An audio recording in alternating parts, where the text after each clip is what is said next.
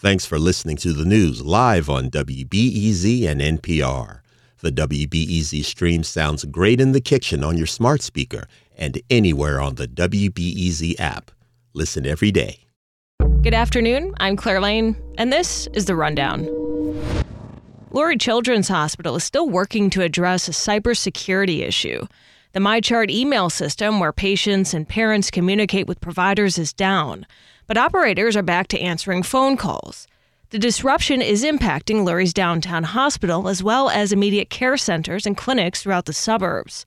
A spokeswoman emphasizes that Lurie is still open and treating patients. She said providers would reach out to patients who need appointments rescheduled. Chicago Public Schools says it will provide many different supports for the Northside High School whose students were shot, one fatally just after dismissal Wednesday. My colleague Sarah Karp reports that a crisis team was immediately dispatched to Senn High School to provide grief counseling.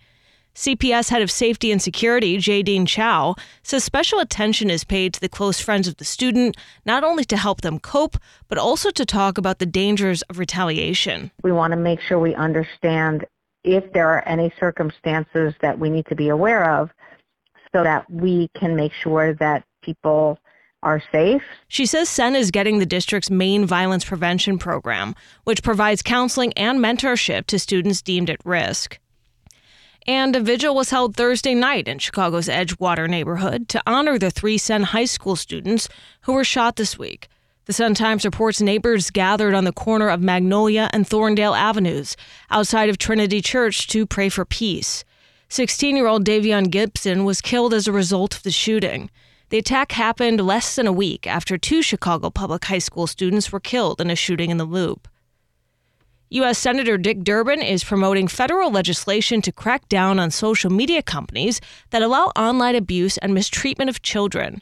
The Illinois Democrat says it would increase accountability for companies like TikTok, Meta, and Snap.